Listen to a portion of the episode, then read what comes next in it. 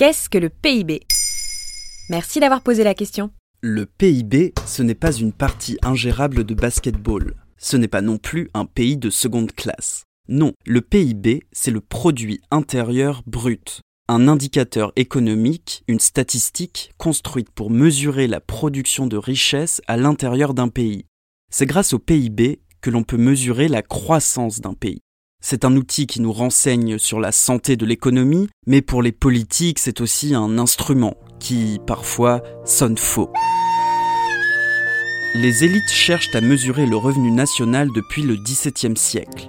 Mais ce n'est qu'en 1934 que Simon Kuznets invente le PIB pour mesurer les effets de la crise des années 30 sur l'économie américaine. Il devient l'indicateur privilégié dans tous les pays du monde à partir des années 90. Mais alors, comment calcule-t-on le PIB À partir de la valeur ajoutée, c'est-à-dire de la richesse nouvelle produite par une entreprise.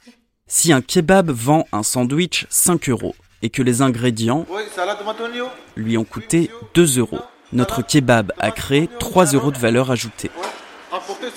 En comptabilisant la richesse produite par tous les kebabs, toutes les entreprises, tous les secteurs économiques d'un État, puis en y ajoutant les impôts et en y soustrayant les subventions, nous avons le PIB et une bonne migraine. C'est beau d'être riche. Maintenant, en comparant le PIB chaque mois, nous pouvons savoir si l'économie est en expansion ou en récession. Pour le comparer aux autres pays, on le divise par le nombre d'habitants et on obtient le PIB par habitant.